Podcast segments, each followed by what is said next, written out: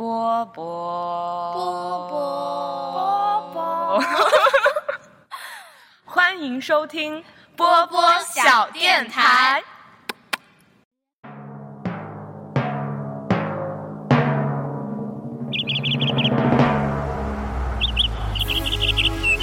Hiya, Bobby. Hi, Ken. You want to go for a ride? Sure, Ken. Jump in. I'm a Bobby girl in the Bobby world. Life in plastic, it's fantastic. You can brush my hair, undress me everywhere. Imagination, life is your creation. Come on, Barbie, let's go party. 电台我波波，人软话很多。Hello， 大家好。欢迎收听。哎，你为什么要手一直拿着这个话筒在你的嘴边？为了让我听得更清楚啊。对，我觉得对这个麦讲是不是就会声音更大？就我把它掉了的话，他们有时候就经常跟我说：“哎，你声音太小了，我听不到。”嗯，确实拿起来之后会更大。但是刚才我在视频里面看光光田拿着那个话筒说话样子，就不知道怎么。莫名的让我想到一些什么客服呀、接线员呀之类的，什么玩意儿？就感觉哦，他们工作的时候应该也是这个样子，特别专业，特别专业。哇，你现在对接线员的想象已经不是拿电话了，是吗？就已经是类似于电脑的那种服务。刚才光田一边说拿电话，一边拿手比了一个6。你知道现在00后小朋友他们都已经不知道这个6代表的是电话了，因为从他们出生的时候，他们看到就是那种平面的手机，就是智能机，所以他们打电话都是平的手机，然后放在耳边。对啊，所以现在是真的有这个手势吗？就说打电话是这样，不是这样，我不知道，反正我没有跟00后交流过。嗯，对，然后节目一开始还是久违的想跟小电台打一个广告，就我们波波小电台从2016年3月2号开始录第一期到现在已经。过了整整6年多6年半已经过去了，快7年的时间了。对，然后我们小电台在很多个平台都可以听见，一开始我们是在荔枝 FM 和苹果 Podcast 上更新，后来随着慢慢越来越多的平台，现在比较方便的像是小宇宙呀，然后 QQ 音乐呀、喜马拉雅、网易云上也都分散着我们的节目。对，所以就是希望第一次听到我们声音的人，如果觉得哎有那么一点意思，然后也可以去找找看我们以前的节目。对，毕竟在6年多7年前我们还是3个刚刚进入大学的本科生，而如今我们3个已经全部变成了步入社会的打工人。对，是吧？刚好是你刚好成为打工人的这个节点上，是吧？对，刚好成为打工人的第2天。自此小电台全部都是打工人了，一个很什么没错跨越式的节点。对，历史性的时刻。是的、对，为啥我今天突然要开头的时候介绍一下，然后也向大家打广告一下，是因为也跟我最近刚刚入职的这个工作有关。就是我入职的是原本是敌台，但是现在因为我入职了，就算它是友台吧，一个在就是中国华语播客里特别火的一个播客，然后在这儿我就先不说名字了，因为我不知道会不会听，他们听到了就有点尴尬。对，就是一个非常火的4个字的播客，然后他们呢最近在举办一个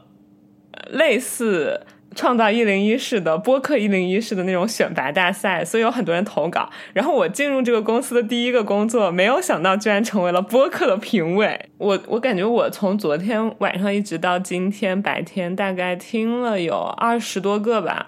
不同的人发过来的那种7分钟的节目片段，然后我会需要通过听这7分钟我对他们的听感，然后做出一些评判。所以我听来听去还是觉得我们小电台最好。那可以把我们小电台送过去吗？那不行啊，因为我在他们内部了，我送过去加入这个比赛不公平，他们会给我们开后门的。会有很多网友吐槽，对，说我们就是有关系户什么的。对，不过其实听了那么多，确实对于我们自己接下来怎么做小电台还是会有一些反思，还有一些方向吧，想了一些。对，所以今天也可以好好跟宫田再聊一聊。嗯嗯，哦对，其实我的主要工作不是去做评审了虽然我还挺开心的可以做评审，我主要工作是去帮他们做声音的后期剪辑。对，对于我来说是一个挺幸福的，又是我自己很喜欢，而且我在过去的6年7年多也一直在做的一件事，所以我还蛮开心的。我最开心的是这个工作它很自由，就是因为它是远程，你只要自己有一台电脑然后有网，在家里你就可以工作，他们也不限定你具体要在哪座城市，然后要在哪个地点，所以说我可以去选择我想生活的地方。然后并且对于目前中国这样一个就是防疫的环境，我觉得这个工作也蛮适合，就是我无论现在在天津隔离，还是我接下来去武汉，或者是再接下来去上海，就是去任何地方我好像都可以工作对，就是还挺方便的。嗯，是这样。嗯，挺好的，就感觉640在那个播客的这个行业越来越深入了，就是不仅在自己做着小电台，就还聊，就深入的去到了很多大播客的内部去研究也不叫研究学习播客的一些去打探敌情。对，就感觉小电台后面的发展可能都得主力就是640因为像我跟上上现在的工作已经是离这个什么文化传媒领域越来越远，上上可能还有一点关系，就是相关性吧，就至少他做的还是偏那个宣传啊，就是写稿上面的。但我现在真的是已经远离这个领域了，就只有可能日常。是吗？对。那你自己觉得你现在的工作更偏什么？嗯，我现在的岗位其实算是一个 B 端的产品经理，然后主要其实可能是在去做一些 B 端的产品设计这一块，就跟文化传媒基本上没有1毛钱的关系。哇，但是很酷哎！对，产品经理那是多少我们当年网传同学向往的职业，结果被你的广电人给抢了，苦笑一声，苦笑一声。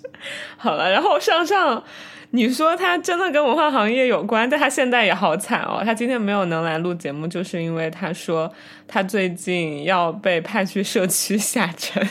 我还问宫田上说什么叫社区下沉，宫田来帮上上解释一下啊。其实我也就是不是特别的能够代表或者解释下沉的含义，我现在只是通过我的体制内的这些朋友们可能在微博上或者是平常聊天提到的，就我理解应该就是体制内的朋友们在疫情比较严重或者是社区比较需要人手做一些防疫工作的时候，需要他们去在自己的本职工作之外就去到社区帮忙，然后这种帮忙可能有很多维度的，比如说什么疫情的那种人员排查呀，然后什么就帮忙做核酸呐、啊，这种好像都有。因为我看之前好像来过我们小电台的我们的那个大雪和母恩，就之前来过我们小电台的嘉宾，他们也之前也讲到了他们在自己的城市出现疫情的时候去做一些下沉的工作，感觉都好像都比较辛苦，因为要起的特别的早啊，去就是什么24小时排班的去看那种疫情的情况。刚好最近武汉不是疫情又比较严重嘛，有一点反复，所以上上行最近一直都在忙下沉的工作。然后前两天特别好笑，就是我因为我10月7号从南宁回来嘛，然后那天是8点的飞机，所以我5点起来去赶飞机，然后那一天我就刚好上上有个什么事儿，我们俩私下聊了一句话，然后但他是前一天晚上给我发的，我是那天早上5点多我给他回了一句，过了一会儿他居然回复我了，我说今天是10月7号的早上5点多，你为什么会回我的消息？然后他给我回了一个苦笑，我在下沉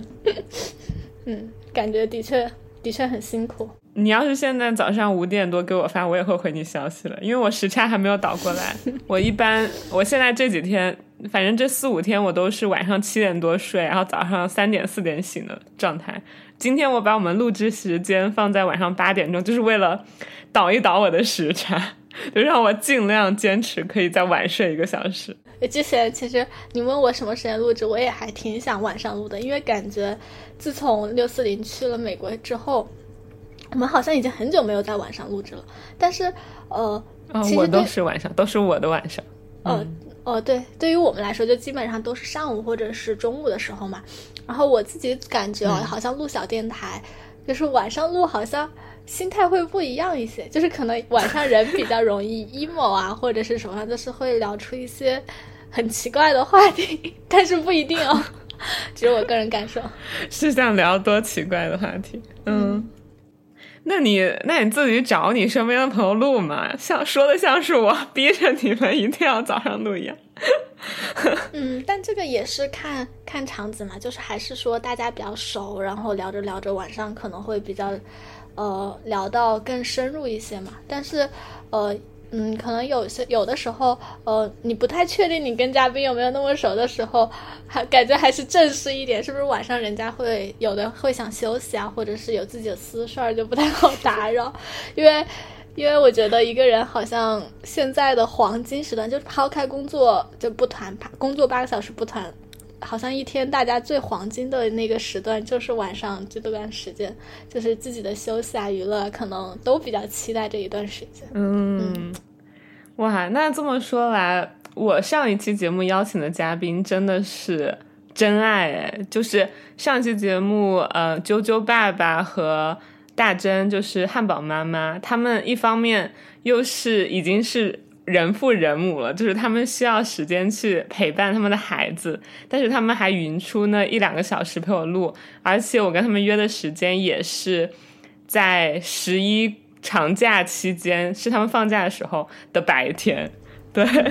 所以他们对我真的是真爱了。嗯，然后上期节目我也好喜欢。嗯，我听完了感觉很幸福啊，而且啾啾爸爸很好啊。就是我觉得啾啾这个小名真的很好，而且他说男女均可用，考虑的很周全。对，而且啾啾爸爸很好笑，就我今天早上听的时候，我觉得他自带了一种冷幽默，就是他不是真的想搞笑，但是他有的时候说的那句话听起来就很好笑。就比如说因为我是今天我就这两天一直断断续续在听上一期节目嘛，然后今天上午听完了，然后今天上午就听到他说他看到孩子出来就是说一句话什么他头发好长，我觉得很好笑。然后我听到你还补了一句出来说他的头发好长，然后他特别认真说真的呀，他的头发真的很长。对，啾啾爸爸真的好可爱。 而且我也是跟他，如果真的不是约这次小电台的话，我相当于跟他也已经从高一那年，也就是11年前我文理分科之后就没有再跟他讲过话，没有再听到过他的声音。对，可能会微信聊聊天，但都是线上的。然后是那次录节目重新听到他的声音，然后跟他讲话。对，真的就是很开心。我还想再去隔空表白一下啾啾爸爸。我觉得很多女生其实还挺害怕怀孕生孩子，因为这个过程真的会非常的痛苦，而且其实男生大多数在这个里面可能帮到的事情也不是特别的多嘛。然后之前也看到很多新闻，就是很多可能也比较不靠谱吧，就有的很多男生可能在妻子的孕期里面，甚至会觉得我也帮不了你什么，那我就去忙我自己的，就是那种感觉。所以而且还有很多什么当然是也娱乐圈的什么孕期出轨啊，这些乱七八糟事情。我觉得这些东西对，就是我自己在看的时候，就是看那种女生怀孕，其实我觉得对于女生来说可能也不是对于女生来说，就对于我来说其实还顾虑还挺多的。就是我觉得到底是要什么样的爱才能让你去忍受那么多的磨难，去跟另外一个人创造一个小生命呢？但是这一期就听完啾啾爸爸去讲那个节目，就觉得啾啾爸爸真的是一个非常温柔，就是且特别的细心，且共情能力特别强的人。就是他能感受到啾啾妈妈的难受和痛苦，而且他会感到，就是跟他一起感到难过，他会去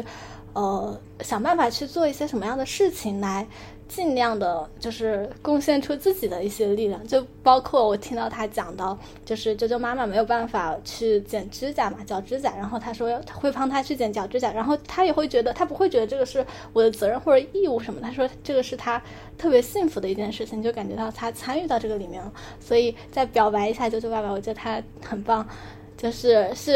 就是听下来之后会让就是可能对怀孕啊或者是婚姻有所顾虑的这些女生啊，也不像有些女生可能就是像我，就是可能有的时候对有些事情有些顾虑的时候，听起来会觉得哇，原来这个真的是一个特别美好的东西。嗯，光田表白了啾啾爸爸，那我表白一下汉堡妈妈。汉堡妈妈也要表白。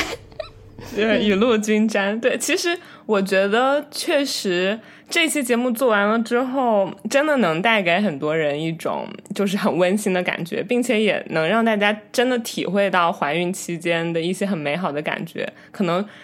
就是会让大家对于特别是一些就是恐育的女孩子吧，对于怀孕的恐惧会少很多。但是我又觉得其实在节目的最后大珍说那句话很好，就是她说怀孕这件事不是一个人一生必须要做的事。对，然后她只是觉得怀孕这件事对她来说，她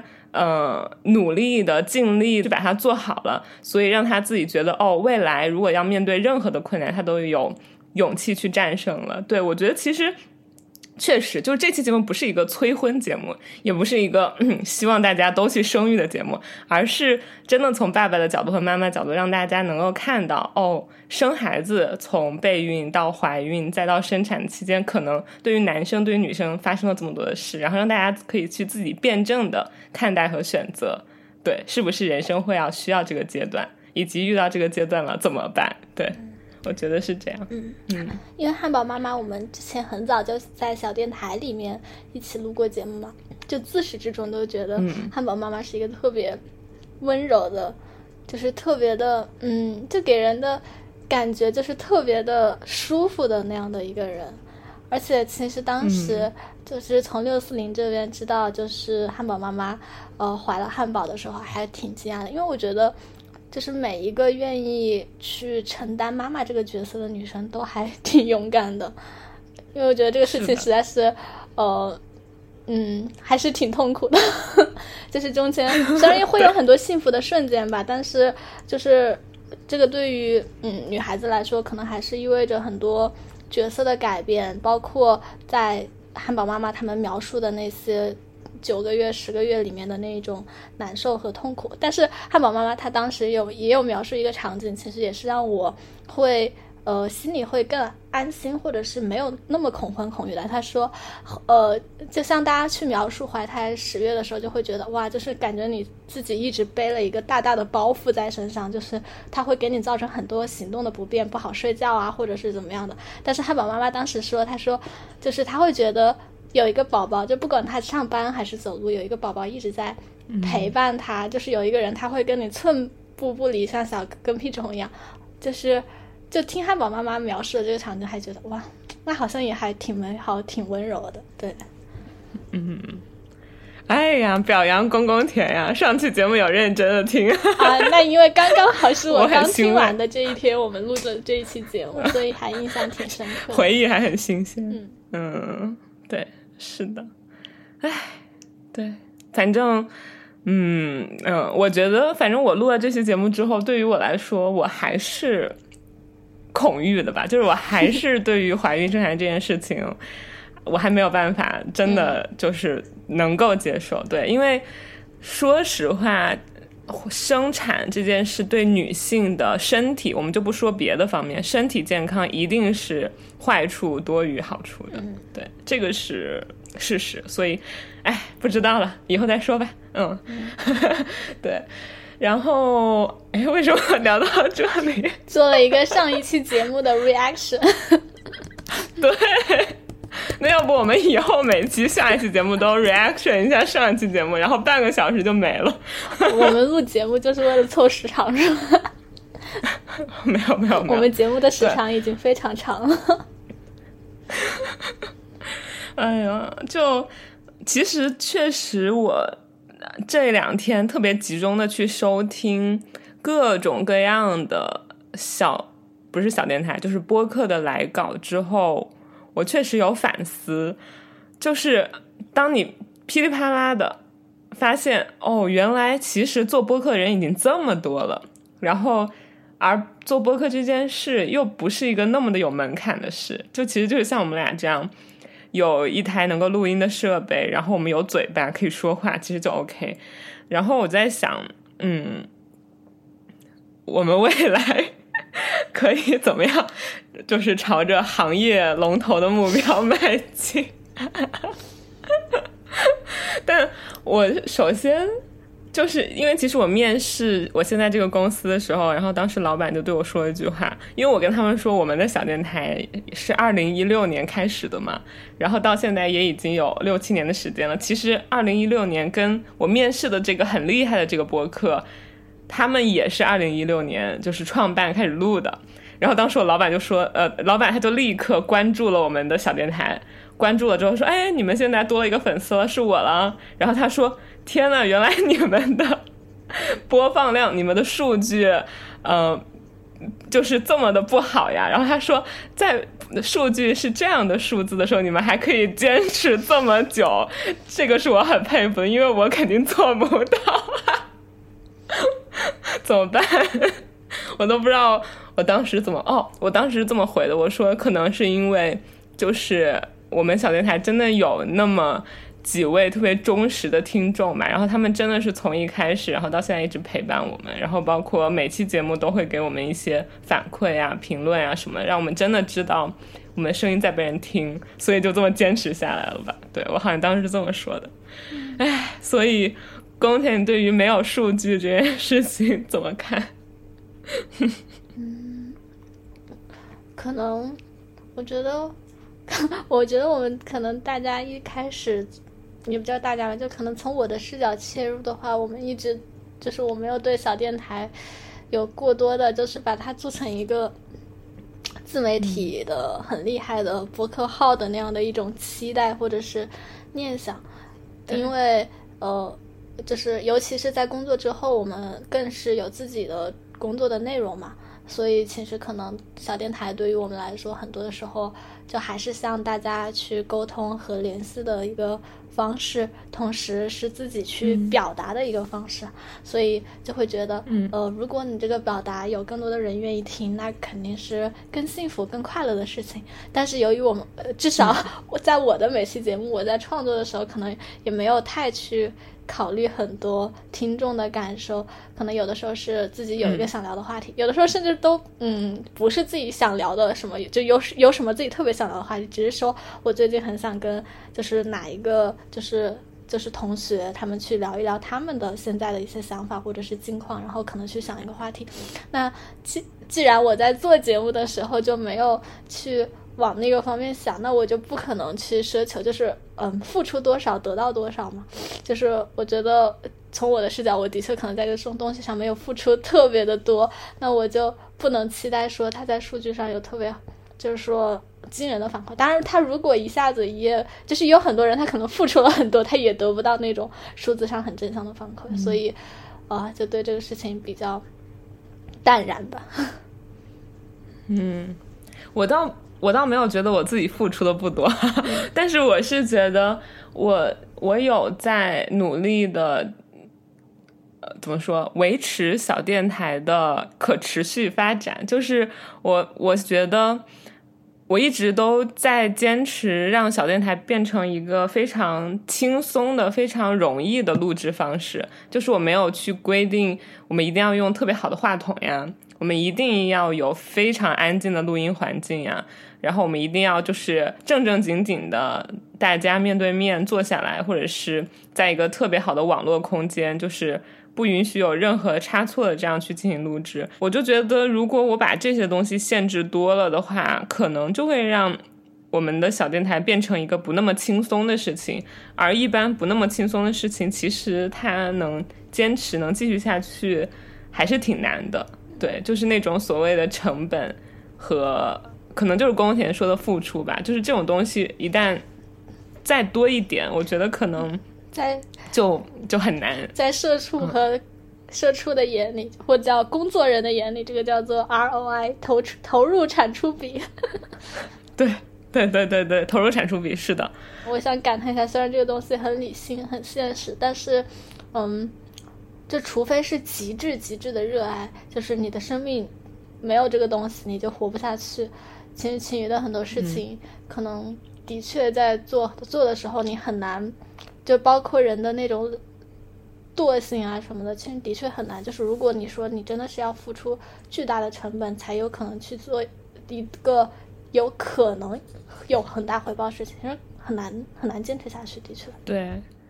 再加上就是像现在我们公司在想办法去做这种101选秀，然后想要签约嘛，然后我们其实之前也有某一些靠谱或不靠谱的签约机会，但是我们也都放弃了。其实我当时最主要想的还是，就既然这是我们自己的小电台，那我们应该就是成为它的主宰。我会觉得万一真的签约了，或者是我们需要有一些比如收听的上的压力呀，或者是节目的类型、节目的内容上的压力的话，我们很容易会变得没有那么自由的想完成自己想完成的东西。对，因为我有的时候也会想录一些很飞的节目，就比如跟那个闸北青青就会经常开着车就开始聊天，或者是走进一家奶茶店就开始录声音。其实那个对于非常正规的播客节目和内容上的听感不一定是特别好的，但是你就是想做了，所以就觉得可以不要给自己那么多限制，想做就做。所以呢，在这个地方还是想努力的呼吁宫田和上上，即使上班这么忙，但是既然录小电台这么的轻松，我们就多录一点吧。之前确实断更，就是也不是断更了，就是我们期与期之间间隔的时间还是略微有一点长了，我感觉可以再稍微多聊聊，频率再多一点。还有什么呀？我听了这些之后，我得出了几个结论。首先我会觉得我听了这么多播客一个人去说的和很多人一起聊天说的，我大多数时候都会更偏向于就是多人聊天的方式。因为当你一个人去录播客，然后你对着一个机器去说话的时候，除非你是姜思达，不然你很容易的就变成一种念稿或者是像机器一样说话的感觉，就是你没有对象。对，这个是我听了之后非常非常明显的一点。而很多时候如果真的那个主播他是在念稿了，你是听得出来的，就是你听得出来他说这些话没有感情，然后他说的这些话带有一些紧张，就很像比如说有的时候我们小学初中的时候背课文，就是你自己只是背下了每个字，然后你把它这样背出来，但其实听的人是听不出你真的想要在表达什么的，就是中间可能没有太多的情感，没有太多的内容。对，这个是我听很多就是一个人录的播客会出现的一些事情。但是其实小电台我们以前不是也有过我们自己一个人录的吗？就宫田以前开那个一样一半的专栏，然后还有我开的就是640的纪念历的专栏。对，你现在回忆起来，其实我回忆起来我会觉得宫田没有我刚刚说的这个问题，就是你自己录的时候我会觉得啊，情绪好充沛好饱满，然后也跟着你说的话在走。对，不知道我自己录的咋样，反正就应该也还行吧。因为我录的那两期就属于那种好像就准备不是很充足，就是不会太去提前写稿没有怎么提前准备。然后因为当时我录的那个原因是因为你记得吗，就那时候我们三个人各自分开在3个不同的地方实习，然后好像也没有，当时好像没有学会可以线上录电台。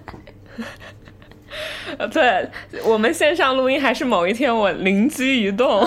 然后我跟大家说我们可以这样录。对，然后那段时间就到公司的时候就会想我能录个什么呢，刚好那一段时间感情上又出了一些问题。家属在旁边了。所以就变成家属记得听那几期节目。所以就变成了一个人拿着录音的手机巴拉巴拉哗啦啦。但的确其实这个感受我跟640是比较像的，就是要么一个人的我听起来就会是那种比较像就是之前我们学校就640在广播台做的那一种，就是它会是围绕一个很明确的主题，比如说像640纪念日做的是某一天的某一个事情，或者是某一个人，或者是某一个音乐，或者是某一个电影。这个其实它会就是它更多的不是去听这几个人他们发生什么事情，或者是他们的观点是什么，它更多的是像一种知识的摄入一样，因为他们会提前准备好很多内容嘛，就这个人的生平是什么，他做哪些曲子，然后再通过就是他给你输出的这些内容，你好像学到新的东西，然后也享受到了一些你平常没有听到的音乐。那其实反而这个人他在做这个里面有没有特别饱满的情感不是特别的重要，这是第一种。然后第二种其实一个人做的，我觉得我比较喜欢听的就是那种比较偏私人的，就是他好像就是姜思达的那一种，但我不知道除了姜思达还有没有别的人做那种风。我感觉我之前做那个一样一半也有点像那种，就是你就是好像把录音前的那些人当作是一个你的很好的朋友，或者甚至是一个倾吐的对象，然后你就巴拉巴拉就那儿对他说，哇我今天干嘛了，我接受了什么，我好难过。然后这种其实我觉得大家愿意听。一种是像姜思达这种有人格魅力吧，就是觉得这个人怎么这么神经。然后另外一种就是有点窥私欲的那种感觉，就是你想看，就是因为这些东西是可能你日常跟这个人接触的时候他不会在你面前去表露出来的，就是更像是一些很私人的那种感觉。其实像我觉得像一群人的聊天，除非是那种主题很明确的，我觉得像我们俩这种聊天有的时候听起来也是那种有点像窥私的那种感觉。因为我有一段时间特别喜欢听那个北朝的时候的牛思义跟呆逼录的有一些节目，然后他经常很多录的节目不是戴逼，他其实还更会偏那种输出型的观点型的，就他会准备很多东西。之前有几次听刘思义之前做的，他就是那种跟你跟贾北青青很像，他可能就是跟别人去酒吧玩，然后喝多了，然后就两个人就开着那个录音的节目就开始录，然后聊着聊着就聊到什么人生有什么意义，生活有什么意义，就你一听那种就是很真诚很真挚的，就是你跟你特别好的朋友，或者是你特别信任的人，或者是你在特别的暴露自己的情况下，你才会去说出那样的一些话，发出那样的一些疑问或者是观点。然后当时听那些的话，你就会感觉好像他就是你的朋友一样，就他跟你很近，就是好像是你站在一个透明的玻璃前面看到他们在这个里面的一些对话，但好像你又是他们中的一员。我觉得我们之前小电台有的时候聊的可能也会有一点像那个感觉，就如果不是特别有明确的那种主题，或者是邀请的嘉宾的那种。对。但是我又发现了另一个问题，就是其实现在很多来做播客的朋友，他们也很多是这样的形式啦，就是自己跟自己的好朋友啊三两成群啊，然后一块聊聊天啊，有的时候有比较明确的主题，有的时候没有。但是当这样的播客也多了之后，到底怎么样才能够出彩呢？好像这个时候就变成人格魅力，这个对，真的是需要，就是你一听这个声音，还有你一听这个主播他有没有那种所谓的亲和力，就无论是他的声音是什么样的，还是他说话的语调语速语气是什么样的，以及你其实可以通过他说话来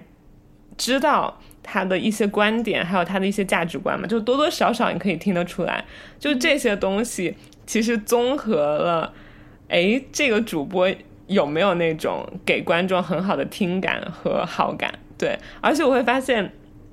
真的就是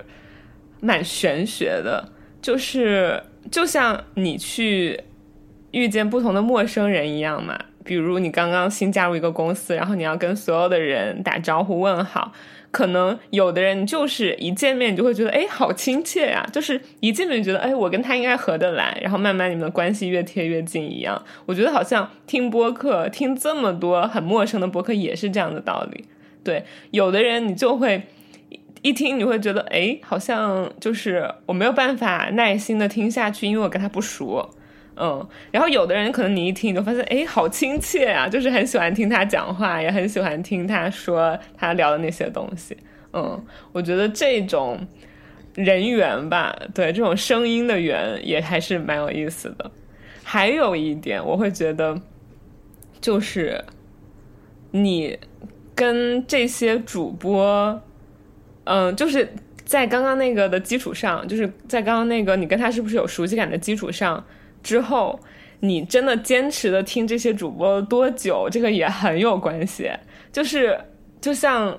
我现在固定听的几个主播，像发发大王啊，像跟宇宙结婚，像北曹，像姜思达，我都已经还有糖蒜广播，我都已经追了他们就是5年以上了的那种状态。然后就是每一周他们更新，每一周我都听到他们的声音，而且我跟他们这种感情已经逐步就是培养了很多年了这种。对，所以好像这种已经逐步培养起的感情，跟你乍一下听一个陌生的声音是特别比不了的。所以像我自己在去年不是因为小宇宙它开始慢慢的蓬勃，然后整个中国的播客行业变得更加红火了嘛，然后很多也不是说新的播客，应该是很多就是各行各业的播客开始变得很丰富，包括我也知道现在有很多特别火的什么随机波动呀，还有啥来着，总之就类似吧，就是随机波动，还有一些很好的播客，这些我都尝试去听过1期或者2期，但是我都没有就是坚持到现在的继续听下去。我听的还是我就是几年前开始听的那一些。对，我就会觉得，哎，好像这种已经积累的时间的陪伴也很重要，就是你已经跟他们熟了，你已经是他们的老朋友了，你在如果想要花你的时间去收听播客的时候，你其实仍然还会选择他们，就不太再去换着花样的听一些新的了。对，所以不知道有多少人是从6年前7年前开始听我们小电台，可能很多听到一半放弃了吧。对，然后也不知道我们小电台有没有也带给大家这样的感觉，就是好像是很多年的老朋友的感觉。嗯，然后我觉得我们小电台有一种养成系的感觉，就是如果你真的从开头第1期开始听的话，我们3个在那咋咋呼呼的，然后刚刚进入大学本科，3个人都没有谈恋爱，对未来的生活还是一片希望和憧憬，再到慢慢的去实习，然后备考研究生或者是出国，再到研究生阶段又不在一起，然后慢慢的有人分手，有人还是分手，然后有人在谈恋爱，再到一直没有谈恋爱的人谈恋爱，然后再到大家进入到工作的岗位。对，工作又是特别不一样的生活状态，包括对待这个世界的态度，大家也真的在这么说长也不长吧，说短也不短，6年多有了很大的变化，就觉得我们小电台是一个养成系，就是如果你真的从开始听，你就会知道，哎，我们这么成长了，哎，又这么成长了，然后成长到现在，哦，变成这个样子。你说养成系，我第一个想到的其实是汉堡妈妈，就是大真的，因为我觉得对，真的是，因为可能我们现在特别重大的人生节点好像还没有太多，但是想想小电台，从大真第1次来聊，然后到大真工作了聊的那一期老师好，再到大真结婚聊的那个大真的秘密婚礼，也不要聊吧，就640给他准备的秘密婚礼，再到大真生娃的上一期节目，后面到大真养娃，真的是对，马上不远了，但大家告诉一下我多想听养娃，我就赶快录。要是呼声不高我就不录了。真的是养成系的大真在小电台里。对，然后其实我刚想问的问题是，就是你说一个电台你听了很多年之后，就是这种时间的陪伴也很重要嘛，所以我很想问，就是这种你听了很多年的电台，现在你还是会他们更新的每一期你都听吗？会啊，我会啊，但是我会分情况，就是有的时候我是更能听得进去那些就是更知识向的，就是比如说他们会邀请一个在某个领域特别有名的嘉宾，然后邀请到他来之后，他们就谈论一些我可能之前不了解知识，但是我听了这期我可以吸取到很多知识的这种，现在这种不会很多嘛，但是那个不是现在我的状态，就是现在我的状态就因为我就觉得生活已经太苦了太难了，然后我每天要学习和搞的东西那么多，如果让我真的听播客，我就会更多的去选择轻松一点的。对，就是像我听那个姜思达我就特别轻松，然后我听跟宇宙结婚，听发发大王，因为他们整个聊天的氛围都是很轻松愉快唠家常的氛围，他们就不太会是那种比较严肃的告诉你知识的氛围，所以说我现在会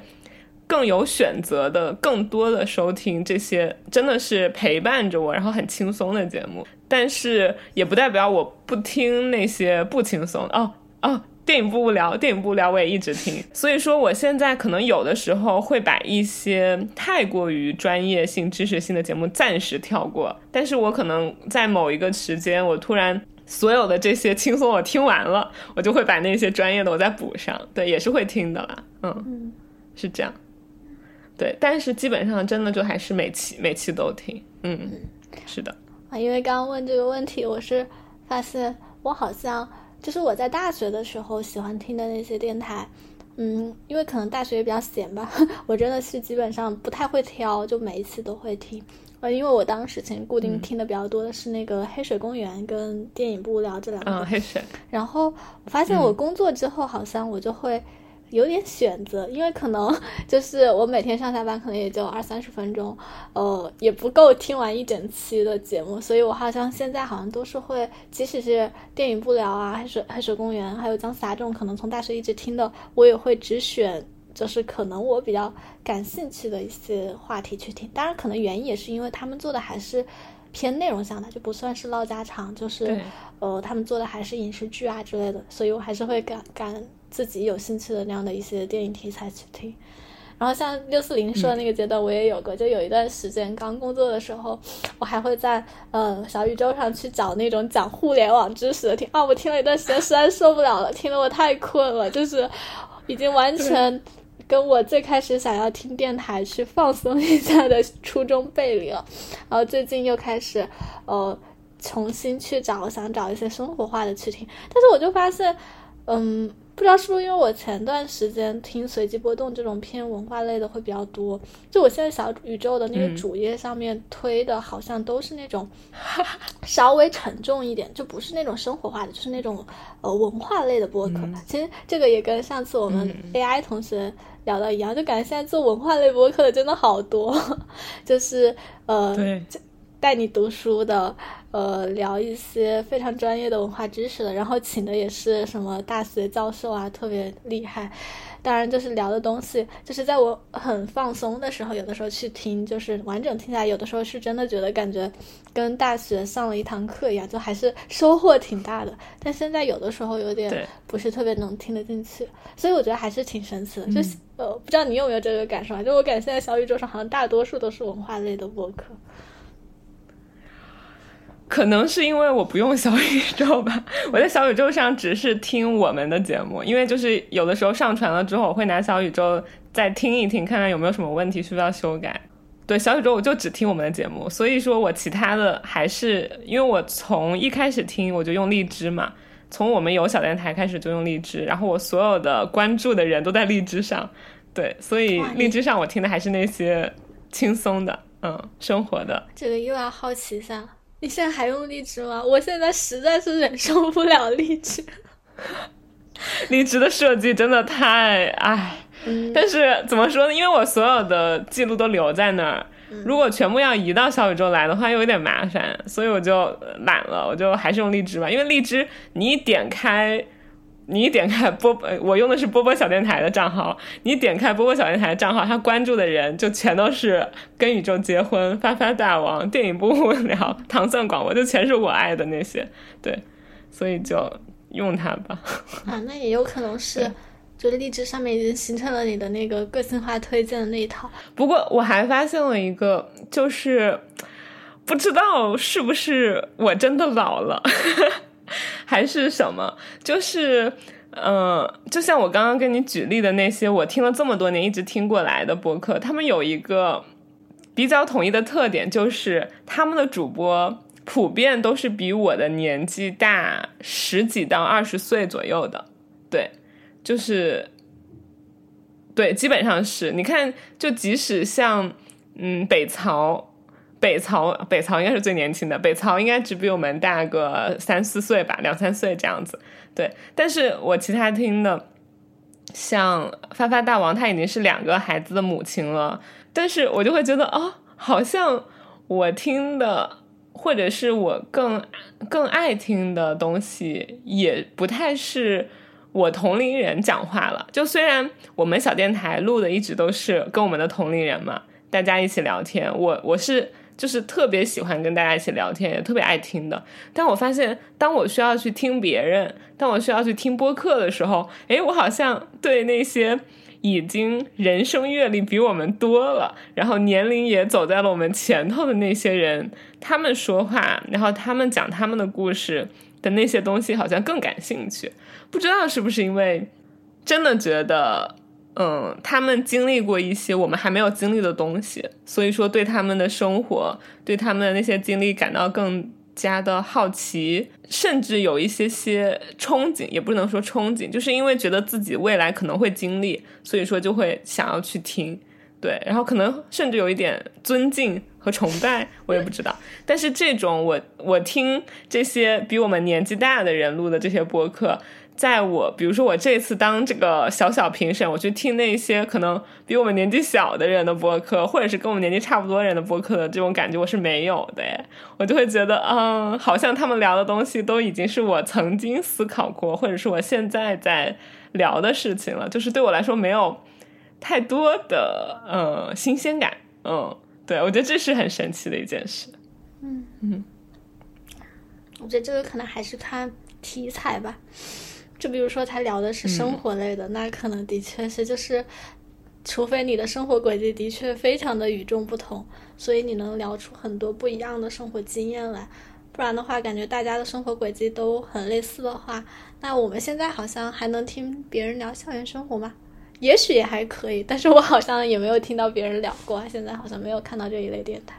但是如果是那种做内容的什么，我觉得对于我来说应该还好，就比如说他是做电影的，或者是去做一个什么别的类型的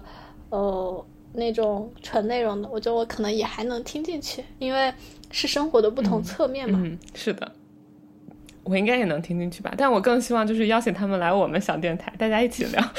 我前段时间就听一个播客，就也是无意中在小宇宙上刷到的，当然我不知道他们年纪啊，我觉得可能跟我们也差不了多少。他就是一个夫妻档，刚搬去，就从英国留学1年回来，然后刚搬去上海，然后在上海买了房，然后他们俩聊的那几期节目就是天天类似于在播客一起聊一起吵架，就是互相说自己什么不喜欢做卫生，就男生说女生不喜欢做卫生，女生说男生太洁癖，但是都是那种充满爱的吐槽就这种生活化的我也还挺能听下去的，就还挺搞笑。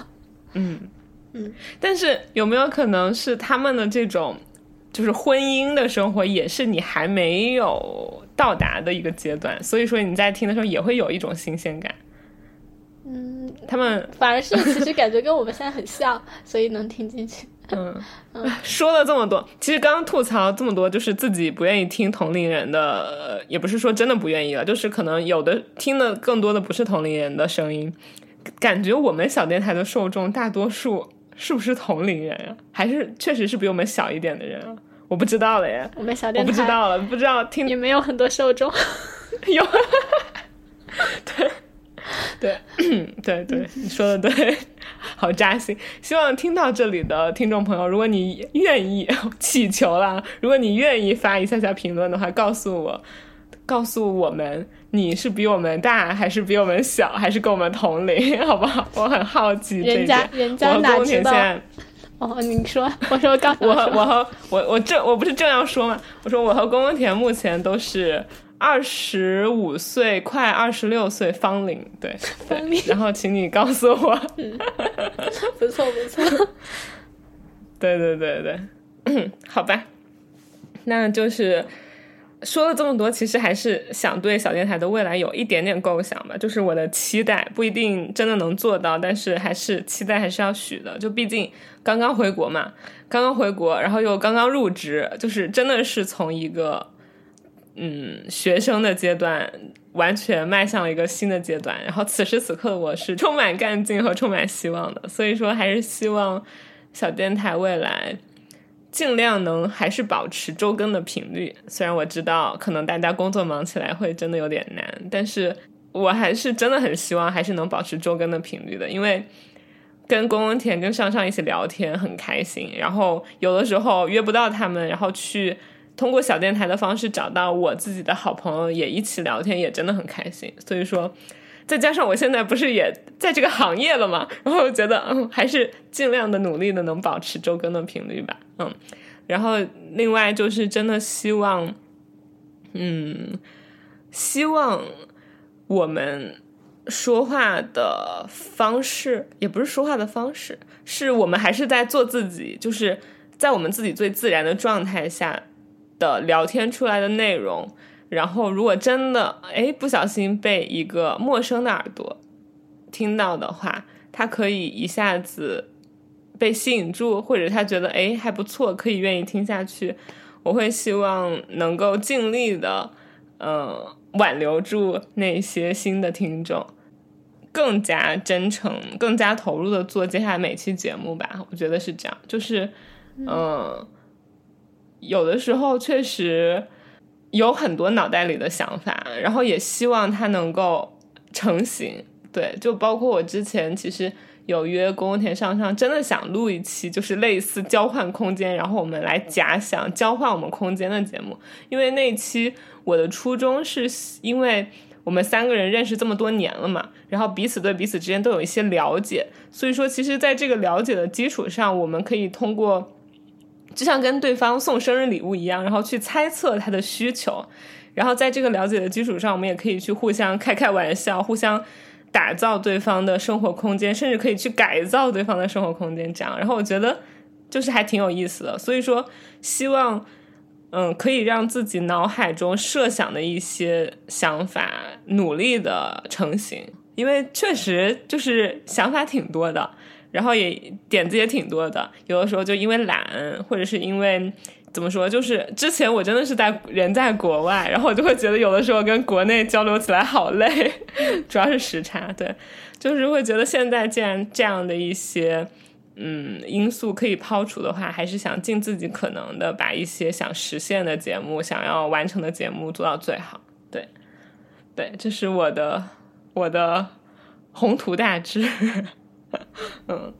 宫田呢有没有什么？还是继续那个，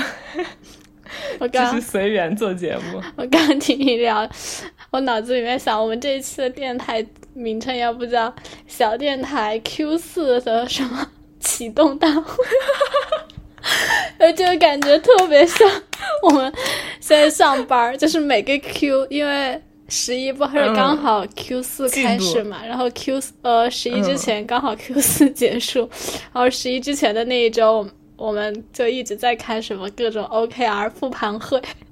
然后这一周刚好就在开 Q4 的 OKR 对齐会，就各个部门各个小组的同学对齐 OKR。 然后刚刚听640聊的话刚凡是 OK 什么 Q4 启动会是个开玩笑啊，就是的确当然也可以我们用这个开玩笑的名称做名称，就是还是觉得非常的，就是因为我跟上上可能现在的确就是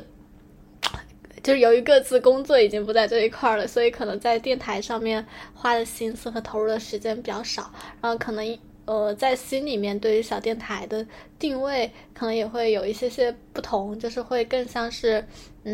自己表达的一个就是我刚刚说的那些当然其实也是靠着640非常的就是对电台的热爱，以及什么锲而不舍的去督促我们，去跟我们我督促也没用，不好意思。哎，我还好吧，我基本上都没有断更在我这儿，好吗？当然其实的确因为大家的就是工作的那个节奏和状态不太一样，然后有的时候的确就是不知道大家现在是不是社畜，就是你当了社畜之后，你会有的时候会有一种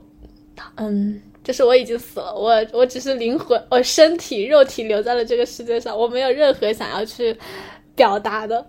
就是我就上班8小时，我就是没有感情的工作机器，下班之后我就是一瘫在沙发上的泥，就是没有什么很想表达，就是有的时候的确就是大家在自己的那个生活节奏里面可能表达欲在逐步的丧失，然后对于就是这种就是到底能够去做什么，就是聊什么，就有的时候会感到很迷茫，对，就会存在这种情况。所以我觉得就是我们还是说，反正从我的视角就是说，我还是尽可能从我自己的个人的想法里面，我觉得尽可能还是想要去保持表达欲吧，就是努力的去输入输出，让自己在下班的时间里不要变成瘫在沙发上的一滩泥。然后这个是一个，然后另外一个就是说，我还是很喜欢在小站台里面跟640还有上上，包括偶尔我非常勤快的时候去邀我的朋友们去录一期什么我很感兴趣的话题的时候的那种感觉和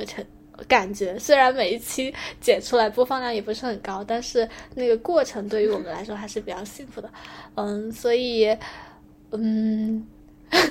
并不能定一个很明确的目标，但是说就是尽量的去保持。然后就是还是跟640说的一样，就是如果大家的确听到了这里，就是能够给我们去留个言啊，跟我们说一声或者是什么样的，我觉得这种激励可能对于我们来说也会更有效一些，就是让我们知道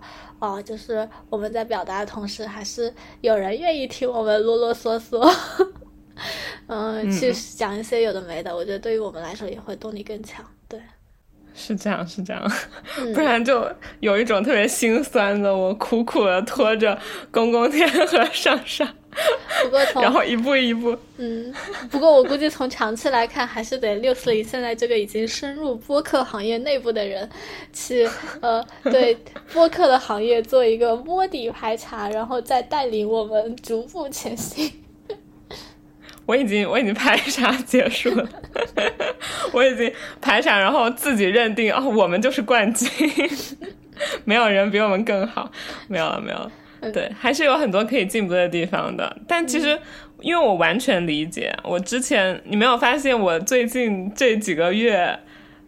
我都已经很少就是催你们了嘛，就是很少跟你们说要不要录节目什么的，就觉得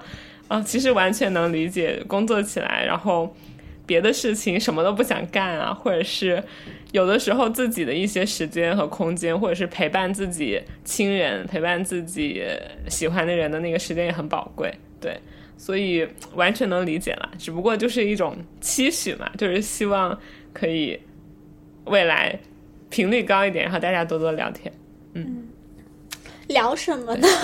我们是生活化电台还是文化类电台？我们应该不是文化类，我自己从这个类别里面，我很有文化好不好？我很有文化。然后呢，我们还是要不我们做娱乐类电台。我最近可喜欢在微信公众号上吃瓜，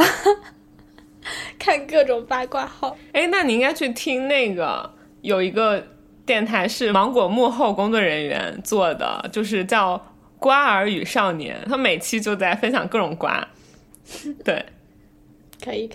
我再去搜一搜，对，那个一听就听得停不下来，特别是前面几期就是都爆一些很大的瓜那种对，我觉得八卦就是人类的本性之一嘛，可以的。总之我是觉得不需要太框定自己吧，我觉得小电台是一个综合类电台，就是你想做什么这里都有，然后你想听什么其实我们可能都聊到过，你只用在搜索栏搜一下。对，我们其实真的很多天南海北各种主题各种内容，就是意识流的什么都聊过。对，哎，不知道呀，不知道该怎么办呀。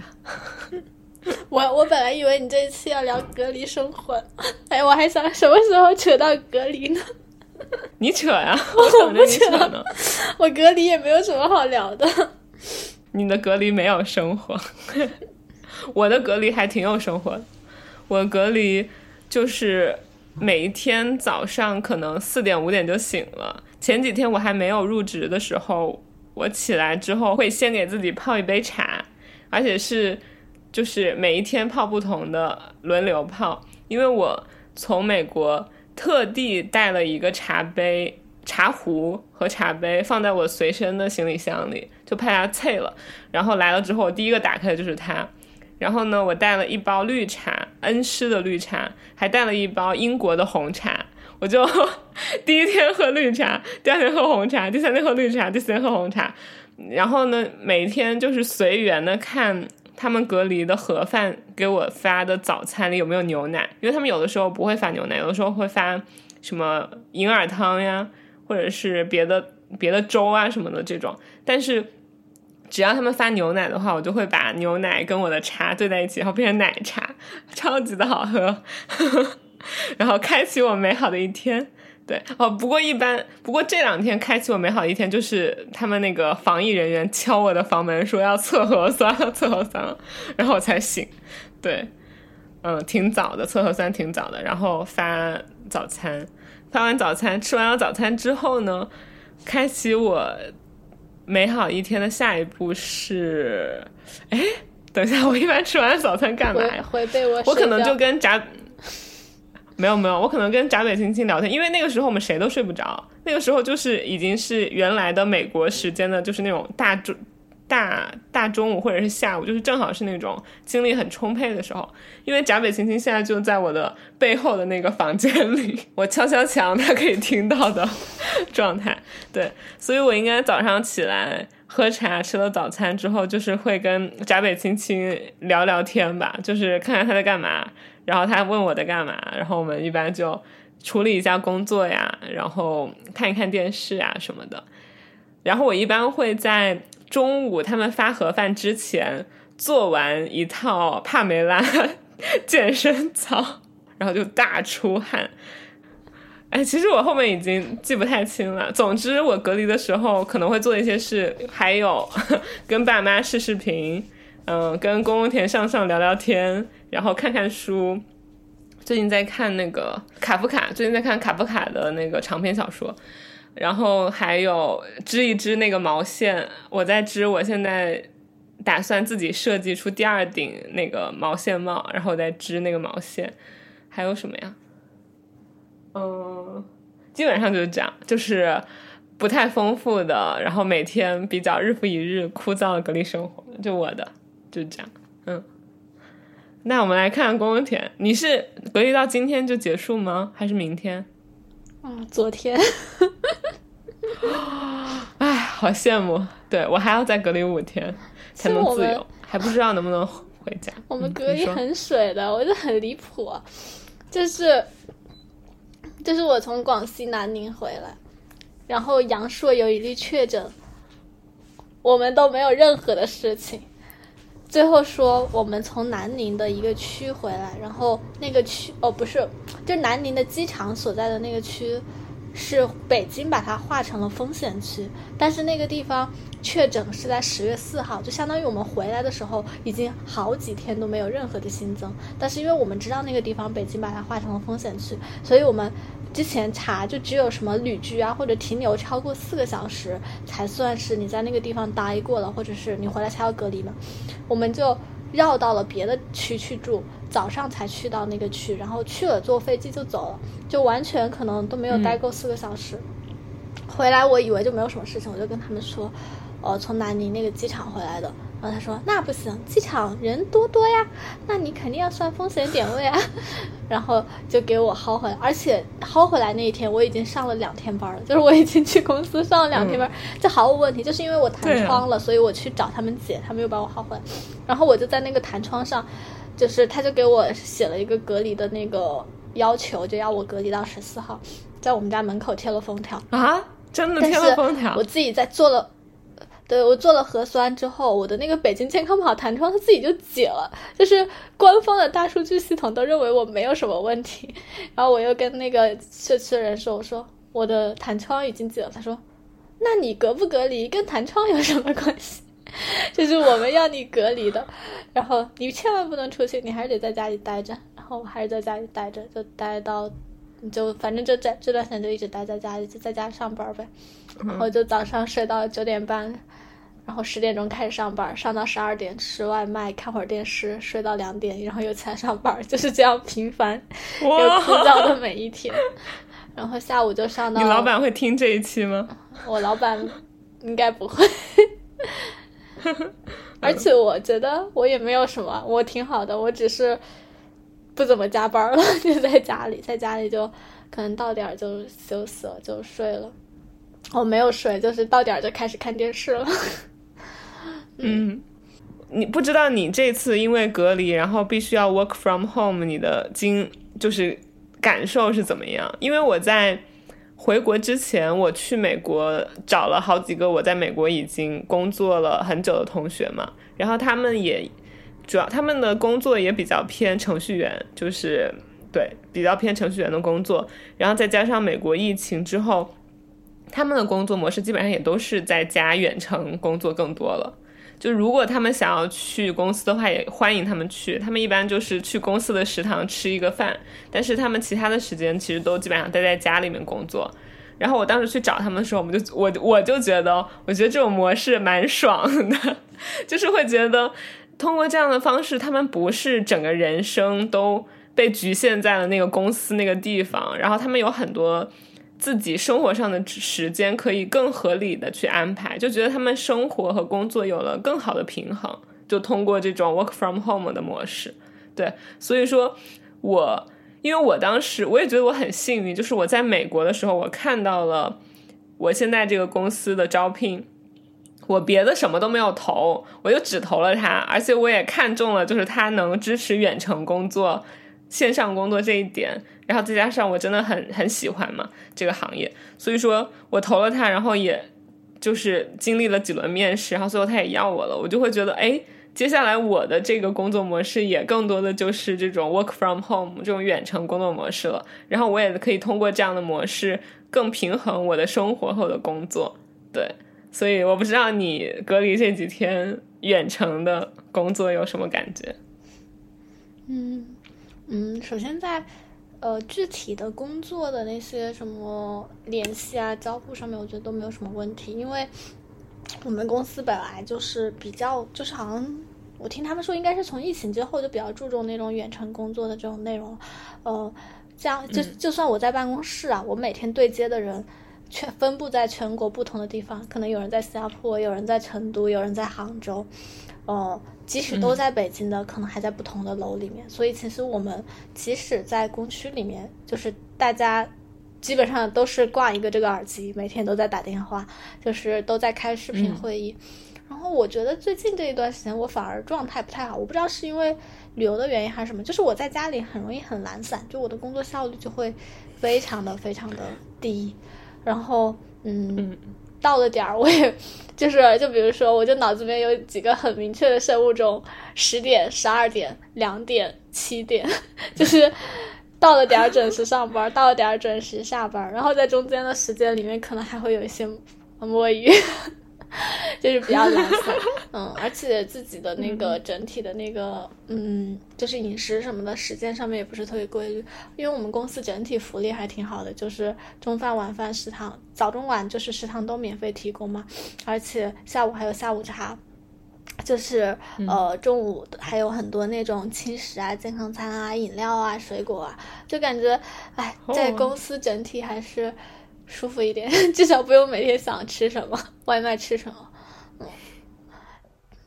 当然人感觉都是有点欠的，就是通勤的时候你就会觉得哎，要早起通勤好烦，但在家办公几天我觉得哎，还不如去公司。而且尤其是我们家这边，就是可能工作日他想着没什么问题，所以经常工作日的白天会有人在装修，然后我们家楼下是一个小学，就是每天就是你在这工作的时候，还有那个小学生在那儿跳健身操，还有体育老师说一班的同学说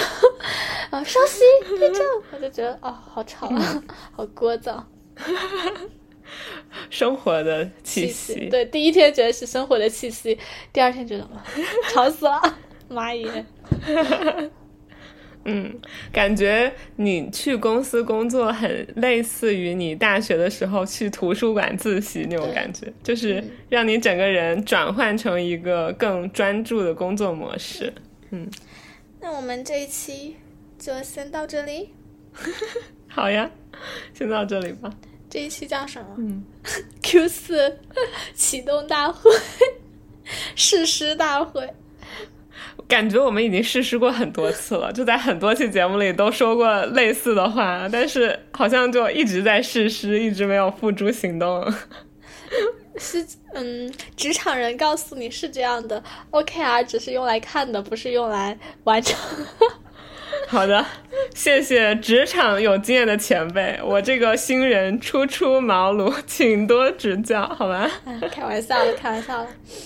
反正就是愿望还是要有的嘛，先有愿望再逐步的努力嘛。好，那就跟大家说再见吧。拜拜。那下一期再录一个温暖一点的节目，不再录一个誓师大会。哎，誓师大会不温暖，真是誓师大会充满了激情，已经比温暖还暖了，好吗？